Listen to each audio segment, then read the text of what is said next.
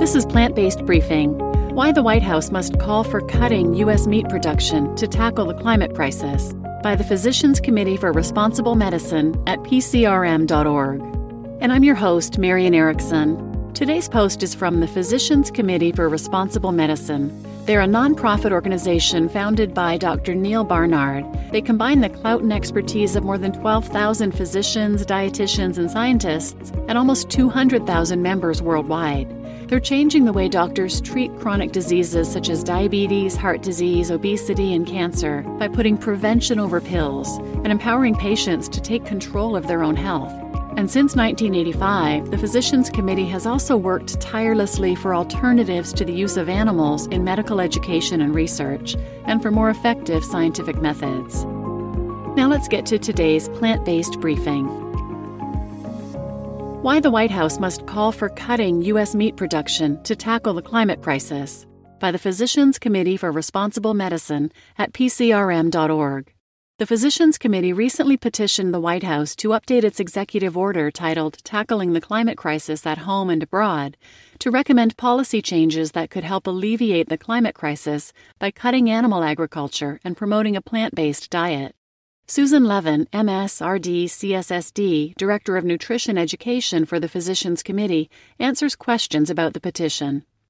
Why did the Physicians Committee file the petition? For years, the Physicians Committee has urged the federal government to shift subsidies for meat and dairy products to fruit and vegetables, promote plant based diets in the dietary guidelines, and include more plant based options in the National School Lunch Program. These steps would help the nation fight obesity, heart disease, diabetes, and other diet related chronic diseases. Evidence shows that these same steps would also help fight the global climate crisis, so it seemed like a glaring omission for the executive order to leave out policy changes that could help alleviate the climate crisis by cutting animal agriculture and promoting a plant based diet. Why are the actions that the petition requests directed to the Secretary of Agriculture? The White House's executive order establishes a national climate task force, and the Secretary of Agriculture is one of its members. The U.S. Department of Agriculture is the federal agency where agriculture, nutrition programs, and the environment intersect. The USDA was created to support the nation's agricultural interests. It was later asked to create nutrition guidance. The two tasks do not coexist well. How can it inform the public of the dangers of meat and dairy to both humans and the climate, while also trying to get the public to buy more meat and dairy?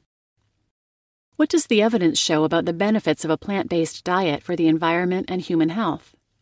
A study published in The Lancet in 2019 concluded that a dietary shift toward plant foods and away from animal products is vital for promoting human health and the health of our planet. The researchers found that food production is responsible for up to 30% of total greenhouse gas emissions, with animal products accounting for the vast majority, about three quarters, of these effects. The report states that the projections for the future show that vegan and vegetarian diets were associated with the greatest reductions in greenhouse gas emissions. Another study found that a global shift to a plant based diet could reduce mortality and greenhouse gases caused by food production by 10% and 70%, respectively, by 2050. A global dietary shift would save an estimated 79 million human lives and avoid 5.1 million deaths per year. Estimates for a completely vegan diet project closer to 129 million lives saved and 8.1 million deaths avoided. These projections also saw trillions of dollars saved in healthcare costs by 2050. The Physicians Committee has free continuing medical education courses available to health professionals and anyone else who wants to learn more. Eating as if the world depends on it, Eating for the Planet The Environmental Impacts of Dietary Choices, and Food, Health, and Environment A Potential Pathway to a Double Win. What can other nations do?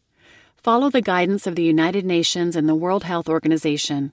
A report from the United Nations Environment Program says that animal products, both meat and dairy, in general require more resources and cause higher emissions than plant based alternatives. The World Health Organization says studies show that cutting back on red meat production reduces the nitrous oxide released into the atmosphere by fertilizers and animal manure. Nitrous oxide is the third most important man made greenhouse gas, and the most important anthropogenic contributor to stratospheric ozone destruction.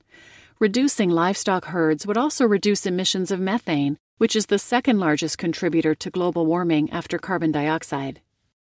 The White House executive order recommends cutting fossil fuel subsidies. Why is cutting subsidies for meat and dairy products also important? The world's five biggest meat and dairy producers emit more combined greenhouse gases than ExxonMobil, Shell, or BP, the top three oil production companies, according to a report by Grain and the Institute for Agriculture and Trade Policy, IATP.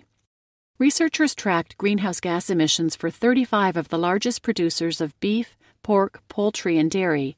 The researchers found that the company's emissions are reaching dangerous levels due to unregulated growth and government subsidies to ensure inexpensive production costs and supplies such as animal grain. The report calls for a reduction of greenhouse gases by 38 million tons by 2050. The report states that many of the largest meat and dairy producers do not report emissions, and many are increasing production with no efforts in place to reduce their emissions. If production remains unregulated, by 2050, meat and dairy farms will account for 80% of the budgeted greenhouse gas emissions. When it comes to health, the evidence for cutting subsidies for meat and dairy is also clear. The federal government spends about $38 billion a year subsidizing meat and dairy products, and less than 1% of that amount on fruits and vegetables, according to one estimate.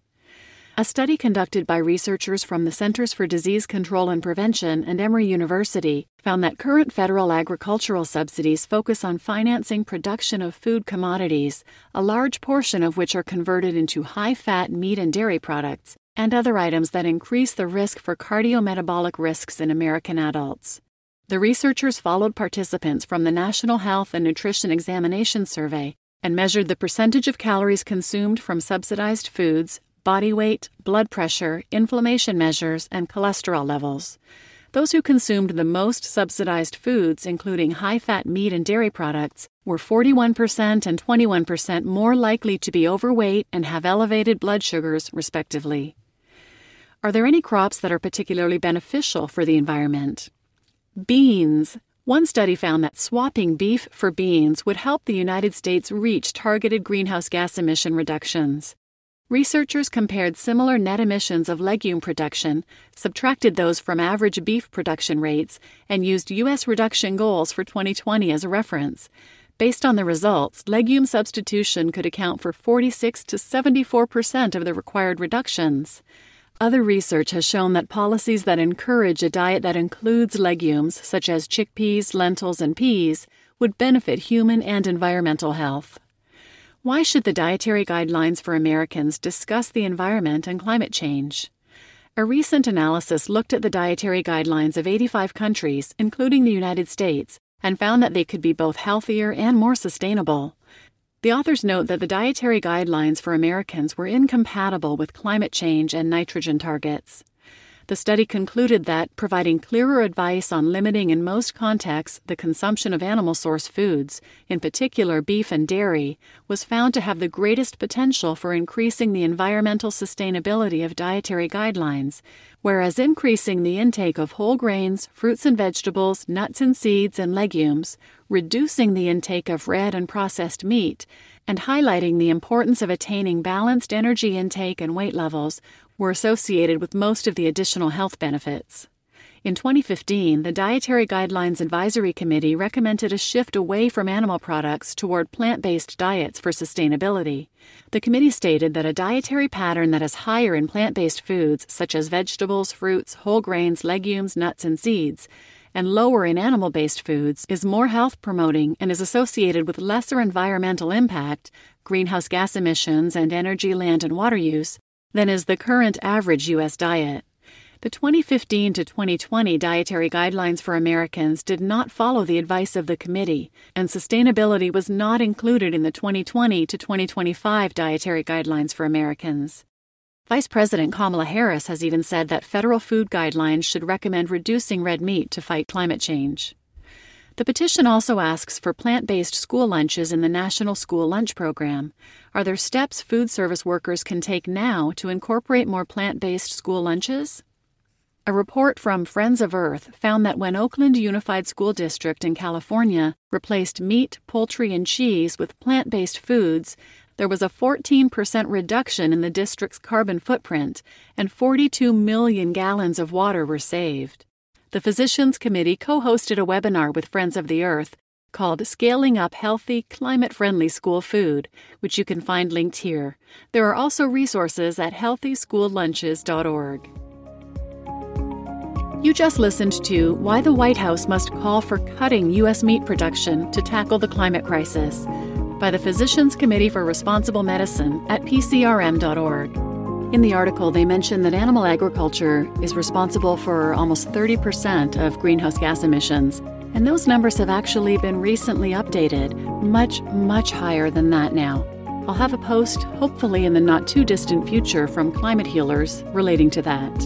And I'm your host, Marian Erickson. Thanks for listening.